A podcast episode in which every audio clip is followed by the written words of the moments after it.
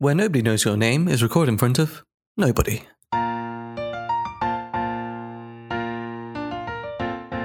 Hello and welcome to Where Nobody Knows Your Name, a Cheers podcast. I'm John. And I am James. And James, today we are talking about season 8, episode 7 Death Takes a Holiday on Ice. Well, that's not fun. It's on ice, you know, on uh, ice. On ice, you know, like some kind of uh, spectacular show that one would go and watch. And this episode was aired on the 9th of November, 1989, James. Which is a, I've got a little known fact about this date, which is a very important date in history. Do you know it's, for why, John? Yeah, it's the date um, Hasselhoff was sort of dancing around. Yeah, exactly. You know, he. Uh, That's how I remember it. Pre Baywatch, it was a day that Hasselhoff danced in both Germanys. Yeah. Of course, the day when the Berlin Wall fell. It uh, fell, got tore down. It fell. People didn't rock up and be like, "Hey guys, the wall is down." No, no, but like it. That's the end of an era. It fell. Yeah. It, it, yeah. it, fell. And David Hasselhoff single-handedly swooped down. He missed. He sacrificed missing cheers that night. Well, and that, that is a sacrifice, isn't it? I can't watch Cheers. Sorry, I'll be in. I'll be in Berlin with a little pickaxe. Yeah, good for him. Anyway, I tell you what, James. Another little known fact: uh, this episode title, "Death Takes a Holiday on Ice," uh, is also a little play on the, a Mash episode called "Death Takes a Holiday," not on ice. Ah, iceless. Iceless, yes, and iceless. Well, I assume that's because of the uh, writers. Yeah, um, yeah. Of course, yeah. This episode is written by Ken Levine and David Isaacs and directed by James Burrows. Those obviously being the writers of MASH. Well, yep. as I like to call it, uh, M, little star, A, little star, S, little star. Oh, actually, I messed up, James. Yeah, you did. Big yeah. M, little star. Big A, little star. It's uh, Big S, little star. Did you ever watch the TV show Numbers about a mathematician who acts as a consultant for his FBI brother to solve crimes. No, it sounds good though. It sounds sort of Count it's, it's Count Dracula. Wait, no, it's, Count Countula. What? what it's, it? it's it's all right. Uh, it gets kind of repetitive after like season three. I think there's only five seasons or something, but it's styled. there's only five seasons. Jeez. it, it's styled like the title is text speaks, so the E is a three, so it could be pronounced numthers. Fantastic. Fun, exactly. Yeah. After all of this fun talk about uh, titles and numbers, should we jump into the cold open, James? Absolutely. Yes. This cold open, oh, it's as cold as ice. David Hasselhoff's willing to sacrifice his love for cheers. Anyway, uh, Rebecca is looking for a new long distance phone service because of bills. Yeah, I did a mind a bit of research in this, James. I didn't understand it, I'll be honest, but I've got something to read out. The US government had recently deregulated the telecommunications industry and forced Bell to allow its phone lines to be leased to various competitors such as Sprint, MCI, and others. A common feature of TV advertising of the day was non ending flows of ads advertising long distance phone services. I don't quite know what that meant, but it sounds intense and expensive. From what I can gather, there was a government decision that was made which meant that there was almost a opening or an explosion of the market, and as such, there were more companies trying to advertise their services. Well, anyhow, Rebecca's saying she needs to find a new service because Cheers' phone line on long distance calls expensive, James. Yep, yep, yep.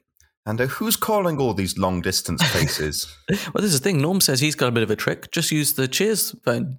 And they cue to Cliff, who's having a lovely phone call with Ma. And this surprised me, James, because Ma is in an unexpected location, I'd say. Yeah. I wouldn't have, wouldn't have placed her there. Yeah. Uh, she's off in Tokyo visiting Evan Drake. Yeah, we can only assume. Yeah, and we get like we know we know of no other character in Cheers who's in Tokyo. Must be visiting Evan Drake. What other reason does she have to go there? It's yeah, it's a weird one, but I guess they had a toss up where they were like, now Cliff needs to be calling someone long distance. Tokyo is far, but Cliff wouldn't call anyone else other than his ma. So I guess we're going to have to go with that. I guess that's what's happening. What, what, you, What do you think, David? Yeah, Ken. I think that's what I think that's what we'll have to do. Right, put it down. Done. it's uh, strange that my mind jumped to David Hasselhoff still. this episode guest written by uh, by David Hasselhoff. But then uh, there's a lovely little visual gag where Rebecca takes the wire to the phone and literally cuts it off with a knife. I'm pretty sure. Big old kitchen knife. Yeah, you've seen why the that's behind the bar, but uh, limes for big old limes, limes and lemons. Cutting oranges because they're bigger than lemons. Just general citrus knife. Big old grapefruit. this one, that's the grapefruit knife. Is that one? Yep. I think that brings us into the main part of this episode, James. A fairly I, short cold open to allow optimal time for a meaty episode. I'd say. Yes. I think it's worth noting before we go in that Ken Levine and David Isaacs received an Emmy nomination for Best Writing in a Comedy Series for this episode. Uh, and as this episode goes on, I, th- I, think we could see why. So that's a little tease for your listeners out there. Mm. Yeah. But before we get into uh, maybe some surprises in this episode, we kick off with Sam talking to uh, another Red Sox uh, baseball player. Uh, initially, I was like, "Oh, I better research this baseball player." Not a real baseball player, is it? No, not F- a real baseball player. Yeah, it doesn't exist. It plays out as if it probably was a guest spot, but it's not. it is a well-known person, though, but mostly known for their voice work, which we'll go into. Uh, and this kicks off with uh, Carla infatuated with this baseball player, uh, yes. who is who is called Darryl Meade, which is funny. I think it's funny because there is a baseball player called Darryl Strawberry, which you probably heard of, John. I didn't know that. He was in that Simpsons episode where they played baseball. I think he was oh. the one whose oh. head inflated. Yeah. he was too busy to, over there to do this. That, that must be. Yeah. I mean, different times, obviously, but you know, we can only yeah. assume. Uh, yes. But uh, Kevin Conroy, who uh, plays Darryl Mead, uh, was actually a classmate in Juilliard of Kelsey Grammer's. Little yeah. little known fact there. That is a little known fact. Yeah, I wonder what hijinks they got up to over at Juilliard. we can only assume the shenanigans. Oh, that's the show I'd watch. but um, Carla's infatuated with him and uh, goes over to talk to him. Uh, but before she does, expresses with Norm that it's the sort of downsides of, of being in a marriage that she can't act on this opportunity, I guess. Hmm. Yeah. Or marriage. What are you? What are you like? she says she's married with none of the benefits because her husband Eddie uh, works away, is barely in touch. Uh, does she cite that he doesn't actually get paid that much as well as part of this? I think she implies it. Yeah. There's definitely an era of unsatisfaction in a marriage at this point. Yes, this is true, uh, which you know is due largely to the distance. Uh, mm. Yeah, uh, and Daryl Mead, this person who she's idolized forever, knows all of his batting scores uh, and all the facts about him on the pitch. She goes over and starts talking baseball with him, to be honest, and he yep. seems a little bit taken aback by her. Uh, Sam leaves them two to talk. He offers her number. She says she's married, and he says he doesn't mind. You seem to know a lot about baseball, Carla. You remind me of my first hitting coach. Bet I look cuter in black underwear. Yeah, but he could probably spit tobacco farther. Don't count on it. Listen, Carla, you want to call me later? We can go out and have some dinner. Are you kidding? I'm there. Oh, wait a minute. You can't go. Damn. Why not? You got to work? No. Gee, I, I don't want you to think any less of me, but I'm married. Why should that stop you? Jeez, you're a pig. Now I really wish I could go out with you. Just in case. I don't know when a paper cut felt this good. I'll see you, Sam. And uh, thanks for the tips, Carla. I hope I hit a home run tonight. I swear, if I was single, you'd have hit one already for when you change your mind, Carla, or, you know, if something were to happen to your husband, perhaps. And I thought this was going to set up something that would follow through this episode. It mm, doesn't really come back. No, it's more of a of a setting the stakes, I suppose. It's mm. more of a reminding Carla, well, reminding the audience of uh, Carla's current situation uh, the you know the positives and the negatives, I suppose. Hmm. Yeah, And uh, from there, Carla talks about how absent Eddie is and how uh, how he's about to. They've they've got their daughter's graduation, I believe, is coming up. uh, yeah, yeah. One of her daughters, she doesn't remember which. she doesn't remember, so it doesn't matter that I don't remember. yeah, That's coming up, and she's expecting Eddie to back out. They do receive a phone call at Cheers, and it is uh, an excuse from Eddie, which Carla takes on the phone. worth mentioning. You mentioned briefly the the, the financing aspect. Frasier uh, comments that ice show craze in America never recovered from the loss of Frick and Frack, which I thought was a nice little reference. I'm not sure how deep a nod that was at the time, but obviously, I imagine we had to do some research for that. Did you have to? They stopped in the mid 50s. They were an ice skating comedy duo. Think uh, Abbott and Costello or Laurel and Hardy on ice, uh, who were a part of the original Ice Follies show from 1937 until sometime in the mid 50s. They also appeared in movies, and uh, their names became a household term in many countries. Their n- names kind of became a phrase for people who are indistinguishable. And we've noticed this, John, for about a year. I'm sure we don't look alike, John and John and myself, but I'm sure people called us by the other's name for the better part of a year. We're, maybe we're modern day frick and frack. Uh, it also refers to people who are oafish or inept. So maybe. Sounds about right now that you mention it. Suits us pretty well. I'll grab my skates. One thing I did forget to mention was uh, Carla did get the name and number of this. Uh, of course, she had the name, but she got the number of this baseball player and entrusted it to Rebecca to look after. I said already he doesn't come back this episode. Maybe there's some hope down the line. Yes, she says, if I ever ask for it, you know, just just don't give it to me, no matter how much I uh, beg. And Rebecca goes, okay. And Carla goes, just make me sure, gave you the right piece of paper. And Rebecca goes, oh, here you go. And Carla goes, no, I told you, stop. Uh, But anyhow, James, we, we mentioned that Re- Carla takes a phone call and she's talking to someone on the phone, and it's clear Eddie's got a bit of an excuse. And it's quite an excuse, James. All right, what's his excuse? Uh huh. Uh huh. Uh huh. Right. Well, these things happen. Can't go to graduation, huh? No, he can't. What's the excuse? He's dead. That old one. What's the problem? Eddie's dead. Let's just say death doesn't take a holiday. oh, that's nice. Oh, well done. you're a guitar player. This is an odd segue, but you're a guitar player, yes? Mm-hmm. I, I, I- dabble. You, you dabble in this in the strings. I like the mnemonic to remember which order the strings go in. Mm. Uh, you're probably familiar with it. Eddie ate dynamite. Goodbye, Eddie. No, I forgot the one that I remembered. Mine, mine was about elephants, though, I'm pretty sure. Oh, Well. And um, big ears is the last bit. but anyway, uh, Eddie Eddie's gone.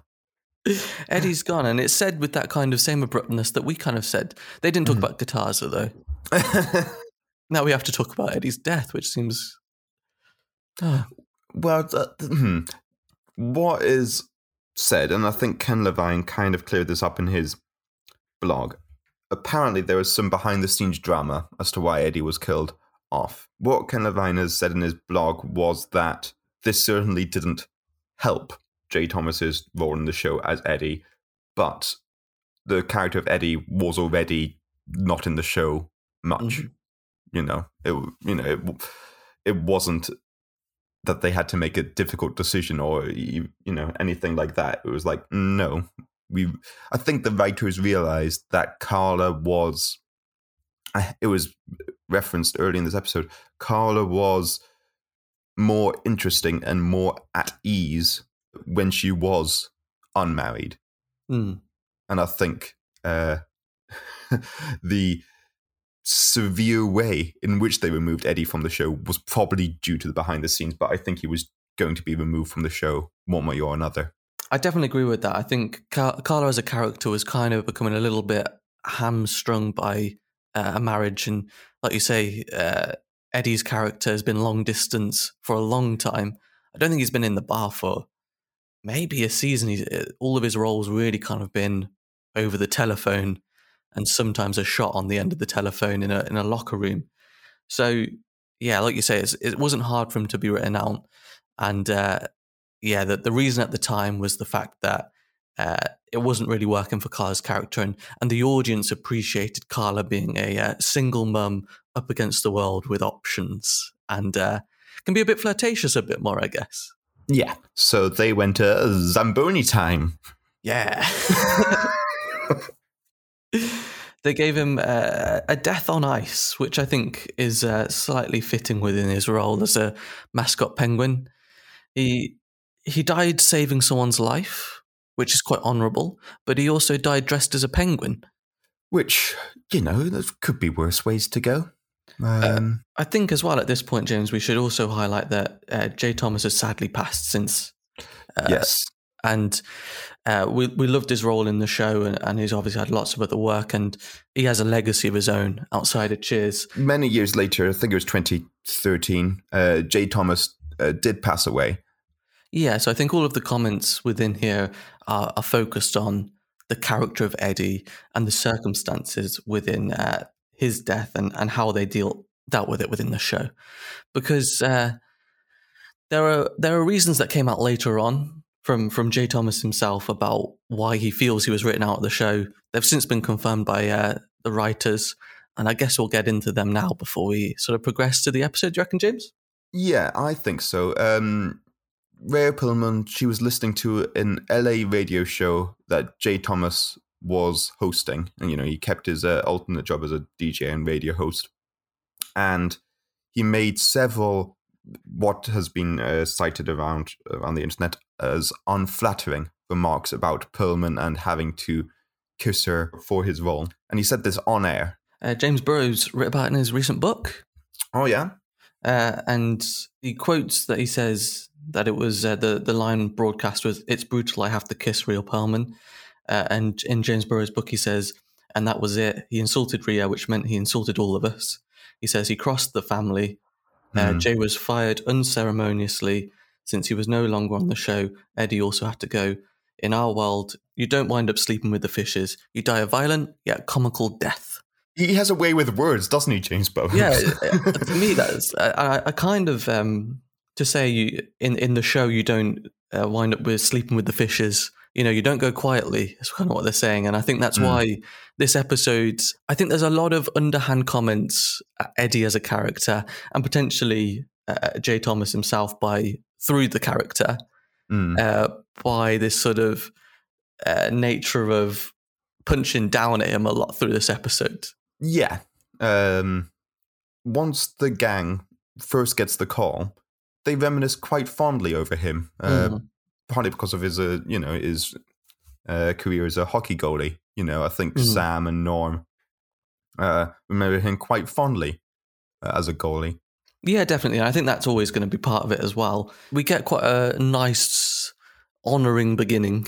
Uh, yeah. And we do arrive a, within a funeral setting as well, with a packed out crowd of people from the bar and other people as well. Uh, and uh, Father Barry makes a return. Oh, yeah. He looked different. I didn't recognize him at first, but he is there. but he starts doing quite quite good. A quite traditional ceremony. He invites Eddie's wife to, to come, come and say some words. Ah, yes. Yeah, that's that's where it takes a turn because uh, not only does Carla step forward, but so does another woman. At this point of the service, I would like Mrs. Lebec to kindly step forward.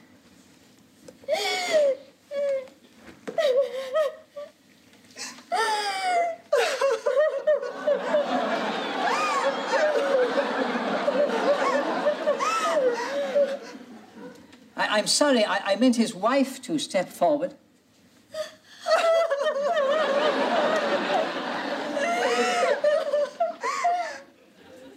I meant his current wife.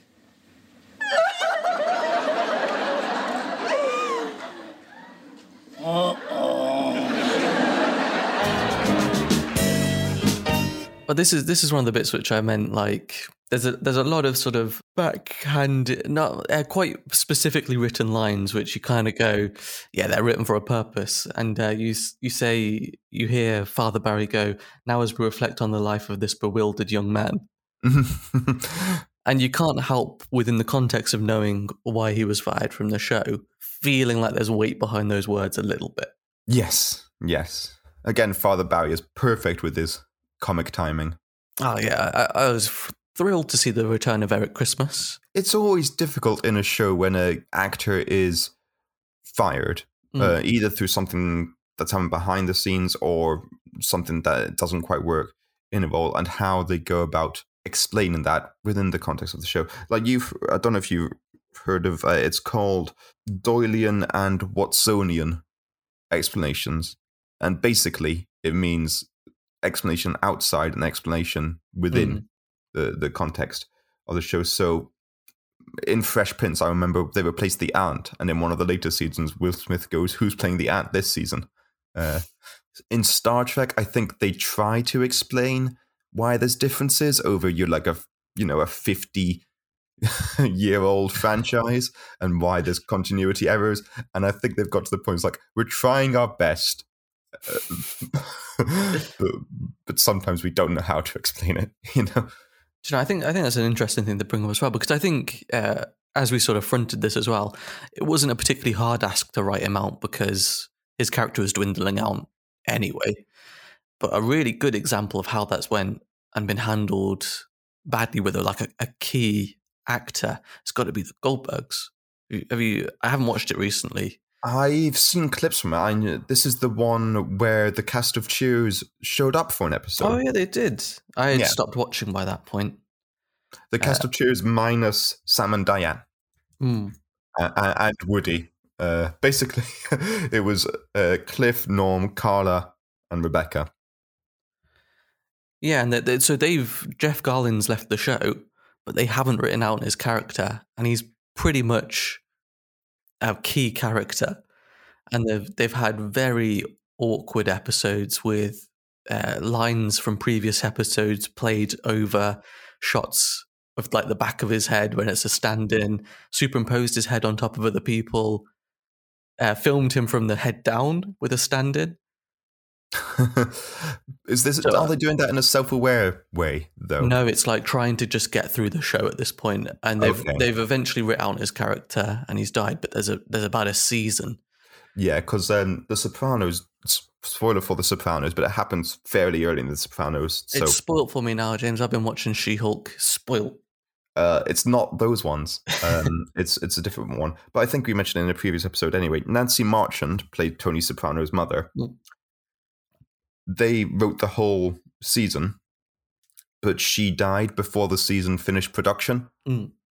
So as a result, they reduced her lines in one episode, and when Tony goes to visit her, they, you just see the back of her head Mm. and again they've put her audio in and Mm. then i think she dies two episodes later so they had to rewrite things and th- there was some awkward cover-ups but i think it may sound harsh but i think it adds a lot to tony soprano's character because mm. of the complicated relationship he had with his mother yeah Well, anyway, James, as we were saying in this episode, we hear, "Will the real Mrs. Lebec please stand up?"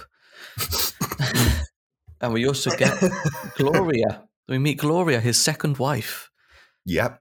And now I've just got the Laura Branigan song in my head. For it is a classic.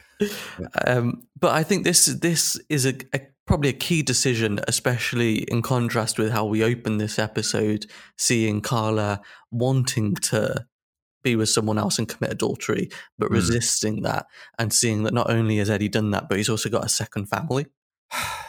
I mean, there's no words, John. It's it's a shame, is what it is.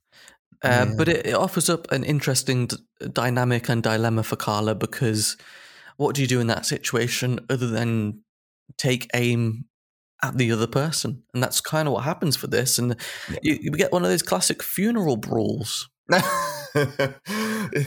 it's yeah, can't have a funeral without a brawl. By the sounds of it, who do you think the most MVP of the funeral brawl was? Oh, Rebecca was Rebecca. yeah, yeah. she she was uh, she was hitting anyone. Yeah, Did she hit Woody? Is that I can't remember that. Yeah. I think she knocked a tooth out or something. uh, I'll tell you what, Norm uh, didn't care. He was happy to sit down, have a beer, watch everything play out. I think you see later that he's, he's a bit disheveled. I think what must have happened was someone must have pushed someone into Norm, and Norm fell over because Norm was just seemed so relaxed to the whole thing. You know. I think he would have sat it out, to be honest. Yeah, But uh, yeah, uh, quite a, I say a nice dilemma, uh, a well written sort of little bit, and I think there's there's a nice bit of conflict within there with these two quite similar women in terms of Carla and Gloria. They're both based on a certain archetype, aren't they? Of the sassy Italian woman. Well, it definitely uh, perpetuates that Eddie has a type. Yeah. yeah. And again, there's a line from Carla here, uh, which kind of, I, I said, punches down a bit. What do you think uh, they get paid? A washed up hockey goalie who bounced around from team to team and league to league because he was never any good in the first place. Cliff says these tributes are really something, aren't they? It's an interesting one. Uh, themes of this episode, I put obviously death, Hmm. uh, commitment, and and legacy, uh, Mhm. which is not the first time it's been brought up in Cheers. I think one of the earliest ones was um, Coach Buries a grudge, and you know how one is remembered in much the same way because it was Tebow and Scapagione was was a He wasn't favourable. He wasn't favourable within he wasn't favorable and he was a busy man. There's a lot of questions over how one is remembered, and as I say, particularly because of those uh, that behind the scenes uh, reasoning there. There is a uh, separation between the role and the actor. You've said that some of the lines, you know, probably have a reference to the behind the scenes uh, reasons and events, but given it is essentially the uh, swan song for Jay Thomas's role on the show, uh, you, one can't help but uh, remember both the actor and the role. Hmm. I mean, we, we do get the fallout of that uh, funeral scene, and we see it back at the bar with that kind of discussion continuing, and that's where we find out that Rebecca uh, was the the main main initiator of some of the fights, maybe. But we do get, uh, and like you say about that lasting legacy, we do get the arrival of uh, Thomas Haden Church as Gordy Brown, who maybe uh, is one of the more positive uh, legacies that Eddie LeBec has, which is the fact he did die saving someone's life, and we, we get to meet who he put put his life on the line for. Yes.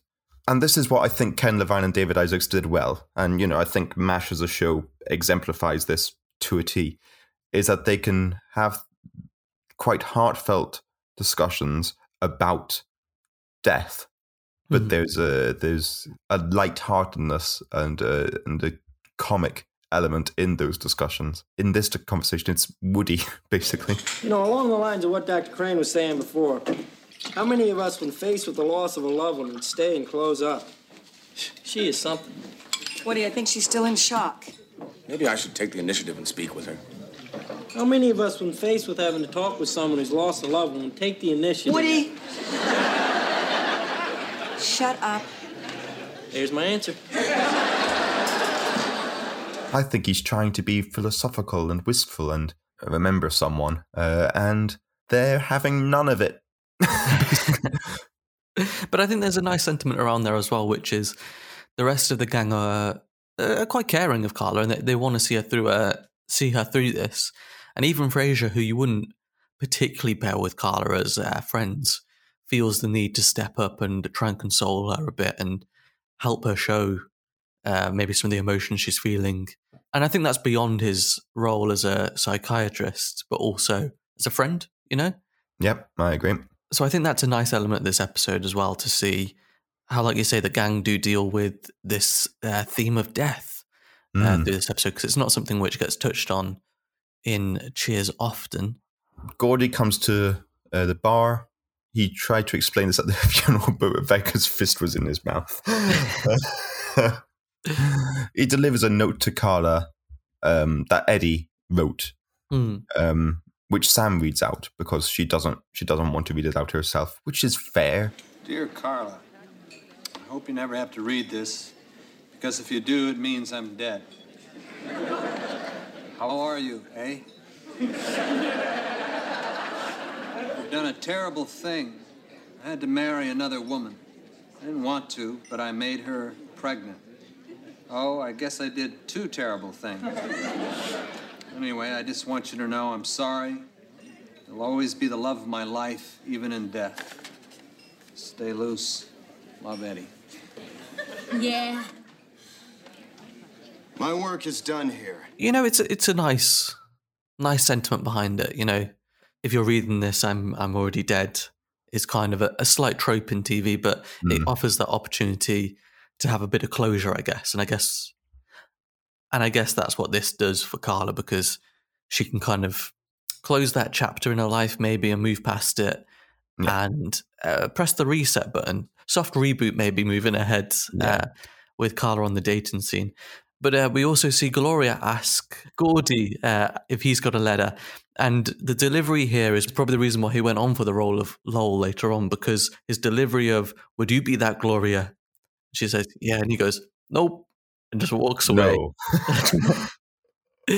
I think there's the, the delivery in there is uh, so characterful and well timed that I think that really set him up for his, his uh, sort of, would that be his breakout role in Wings? Oh yeah, definitely. Yeah, because he's very young here in Cheers. I think we can talk about the roles of each of the people because there's not not going to be any more people appearing. Yeah, we've met everyone. There's quite a nice cast today, so let's let's hear through them, James. We got Anna DeSalvo as Gloria LeBec.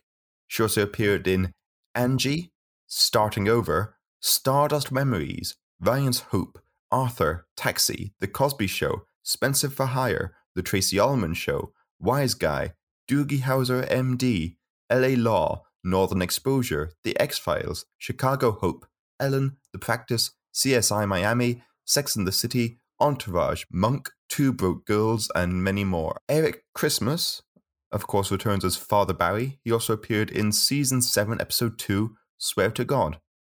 Daryl Mead, the baseball player, is played by none other than Kevin Conroy, who is most well known as. You know this one, John? Batman. He also worked on Another World, Kennedy, Dynasty, Matlock, Spencer for Hire, Murphy Brown, and many more. His credits as Batman include Batman the Animated Series, The New Batman Adventures, Batman Beyond, Static Shock, Justice League, Assault on Arkham, and many more. And uh, apparently, James, uh, Kevin Conroy was also up for one of the, uh, I don't know which brother, but one of the brothers in Wings, or listed as uh, one of the co-stars. Yeah, I can imagine he would be Joe. I could see that. Joe's the straight laced one, Brian's the happy go lucky one. Brian's the wild card. Thomas Haden Church as Gordy Brown. He also appeared in Wings, 21 Jump Street, Flying Blind, Tombstone, Ned and Stacey, George of the Jungle, Sideways, Idiocracy, Spider Man 3, Easy A, Killer Joe, The Peanut Butter Falcon, Hellboy, Divorce, Spider Man No Way Home, and many more. Spider Man No Way Home, technically, yes, he appeared, but I don't think he did anything. I think, much like how we've talked about how they, you know, recreated dead uh, people in the shows, Spider Man No Way Home, he was most of the time on speaking sand. He got some voice bits and some archive bits, you know. Yeah. At least they got him in a voice booth. They got that much, you know. Yeah. Yeah. And then, of course, James, one one more little guest. Philip Perlman as Phil is uncredited. I would have liked a little line from Phil in this episode. What, just kind of like good riddance or something? Because, you know, he's being defensive of Rhea. Well, I think maybe more something positive towards Carla would have would have been nicer. But This reminds me of something. I I was going to say I don't know what kind of thing Phil say because Phil hasn't spoken much, unlike Al. But what it does remind me of is in the note, Eddie's words coming out of Sam's mouth sound unnatural, right? Hmm. And it shows you how they write voice. You know, each character has a voice. Each character has a specific vernacular they use, and it's sign of good writing, or at least good character writing, that you can identify who a character is purely by the written dialogue. mm, I tell you what, James, found a little uh, little error in this. Yeah, I thought Eddie always signed letters Guy. Um, well, mm, Mm, little plot hole there. I, don't, I don't know whether he always signed them Guy, but that is indeed his name. So Father Barry referred to him as Guy Edward LeBec. But when when Carla got flowers from Eddie that weren't signed Guy, she said it was fake. oh. So I'm just saying. Um, well, maybe Gordy wrote it, you know, as a, as, as a nice gesture. I'm saying maybe his name's Lowell, and they hired a guy off the street to deliver this letter to Carla. Yes. It's all connected, James. Lowell just went on a flight to Boston and uh, put on a suit. Gloria did not receive a note. Gloria doesn't receive a note, but she does receive a gesture of goodwill from Carla afterwards because I think Carla can empathize with her uh, because they're in a, pretty much a very similar situation, to be honest. It's not hard to em- empathize with someone who you're basically going through the exact same thing with. They've got both got twins to a man they've just found out had another wife and twins with.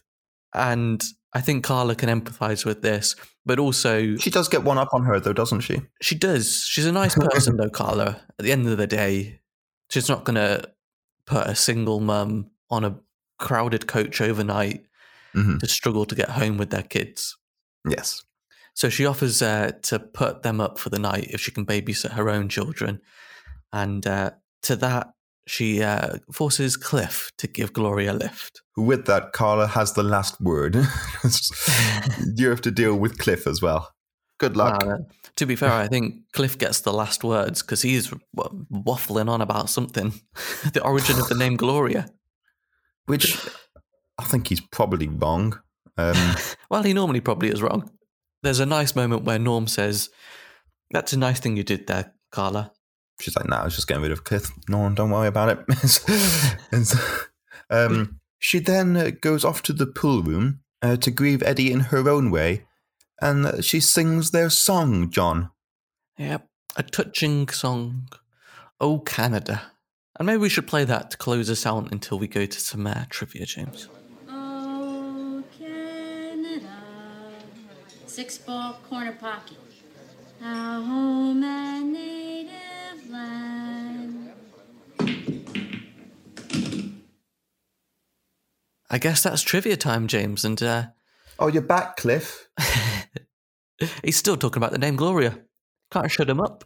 Go talk to Laura Branigan. Just off you go. But as usual, before we open our letters, we have to give a shout out to our norms on Patreon. So this goes out to Treb Curry. If you want that special norm treatment, then check out our Patreon page for that and so much more. Daryl has been hitting the ball a ton lately. How? Uh, what does Carla cite as the reason that he's been hitting the ball a lot more man, recently? uh, I wish you didn't elaborate on the question because I was going to say with a bat when you said how. Um. Oh gosh, I don't know, James. Uh, not dragging the bat barrel and waiting longer on the breaking pitch. Ah, when I got that I- with a bat, I think half a point maybe. Battered. James, in the in the funeral scene, what song is played by the organist for the funeral? it's going to be one of two. It's going to be either something Canadian or it's going to be the the the the the. Is it that one? He's a hockey player, not a baseball player. It's a sport, isn't it? You you were you were closer with the uh, the first guess. It was the Canadian national anthem, Ah, right. Of course. Yes. which is fitting. Yes, it is. Speaking of uh, Eddie, what was his goal record in a game against the Maple Leafs? His goal record, As in highest saves that he met. I want to say like fourteen. Uh, according to Norm, he stopped 40 to 50 shots on goal, though he did let 10 in. Ah, not good on You know, defense. Then not not good defenders around there. 90th percent rate. I don't know if that's good. Sounds good. I think that sounds good. Although it probably isn't because he got fired, so maybe not. In this episode, James, we hear a little bit about uh, Woody's family because there's an assumption that he's been to lots of funerals because of all the stories. We find out that that's not the case. Normally they're just maimed. But how old did Woody's uncle live to? 103? Mm, how long did he have Oh. both ears for, James? Oh, until he was 90? No, uh, other way around. He had both ears until he was young, and then he was had one ear for the rest of his life. Is that true? Hey, It says he had both ears until he was 101. Huh. It's always, always nice to learn about the Boyds. I think that should have been a spin off. Forget the Tortellis, the Boyds. What would it have been called? I would have called the it something. Boyds. Our the boy. That's a Photoshop job for you. Take the boys logo and put a D in it. Just massive accidents each episode.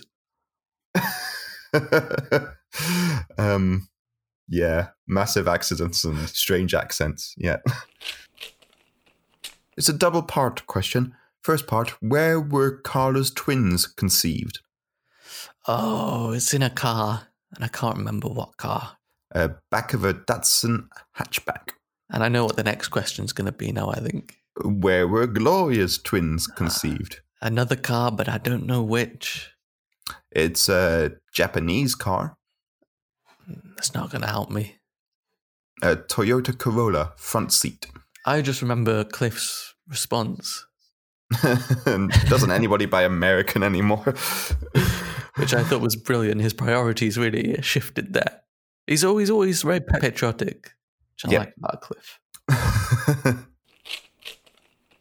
Gloria opens her bag to show items, uh, memorabilia, I guess, to that she has to honor Eddie. Remember Eddie? What are they? I only remember the photograph, which she believes is uh, Eddie and his nephews, but they're actually Carla's kids. But I can't remember anything else. Uh, the Eastern League Combat Goalie of the Year plaque, Mm. the puck he stopped in the overtime win against the Black Hawks, and the tooth that he stopped said puck with. Quite the memorabilia. That sounds like a fountain cheers if I've ever heard one as well. Oh yeah, I tell you what, though, James, I think that that uh, summary of those items of Eddie bring us nicely to our last call. This episode's all about Eddie's memory, and and I Hmm. think one of the things which Carla says is uh, maybe one of the things which is hereditary is Eddie's runny nose. I think it's sometimes the small things, James. That's what I was going to say, because every time one of his kids got a runny nose, they'll think of Eddie. You know. Yes, I suppose that's true. I have a strange hereditary thing where one of my fingers uh, is slightly bent to the left, and uh, all the people in in my family have this. Yeah. There you go. And I think that's uh, how we can look at this episode, maybe. it's it's an episode born uh, out of uh, conflict. yes, uh, certainly. Yeah, It's potentially a bit of a spiteful episode. yeah. I think James Burrows' quote was I, I think uh, what it comes down to, and you, is James Burrows' quote where he says he crossed family, and I think that's sometimes what the show is a lot of the time. It's about family and the supporting cast around it, and how they sort of embrace each other all the way through. And I think in some ways there is a sentiment there that you know the the producers, the writers, they did have Rhea Perlman's back in this, which I think you know you got to you got to think out sort of externally and say you know that's pretty good. Yeah, I know on um on Mash, uh, to a lesser extent, if the actors were being a bit lippy, you know, if they were giving the production staff and the writing staff attitude, they'd write a winter set episode. And because they were filming in the valleys in California, it was boiling, and they just put them in uh, parkas and big overcoats uh, whenever they, whenever they were giving the writing staff attitude. So they were like, "Okay, you're gonna you're gonna be like that, are you, Alan? Right? In put you in a gonna put you in a big overcoat, sitting around a fire when it's the middle of summer. Good luck. So I, I guess the moral of this story is don't get on the wrong side of the writers. Yeah, it's don't bite the hand that feeds you. Yeah, yeah, yeah. I guess we can toast to that, and as we do, I guess uh, raise a glass to Ken Levine and David Isaacs, as you mentioned, uh, Emmy nominations for this episode. I enjoyed the episode, James. I thought it was a nice one. I thought it was an interesting episode that dealt with some some big themes which we haven't seen in Cheers for a while. I misheard you. I thought you said on ice one. Oh, uh, and James, we have to pick a, a special, how special for this episode, a, a drink. Well, there's many options. I'm thinking either something Canadian and on ice or something German because of, you know, that very um, historical uh, event. Some Canadian whiskey I was going to say, yeah, that sounds good. with a bit of On the rocks. Yeah. We can we can mix it with yeah, some Canadian whiskey uh, with a, a a tinge of maple maybe. We'll put it on ice, James, as uh, I think that's appropriate. I think this episode of uh, Where Nobody Knows Your Name on ice. I'm Frick. I'm frack. We'll do a, a, a cheers to the writers of this episode for their nominated uh, Emmy, but also to Rhea Perlman and a, uh, just the whole crew, I reckon. I think this was a very good ensemble piece, and they all came together for this episode. So good job, cheers.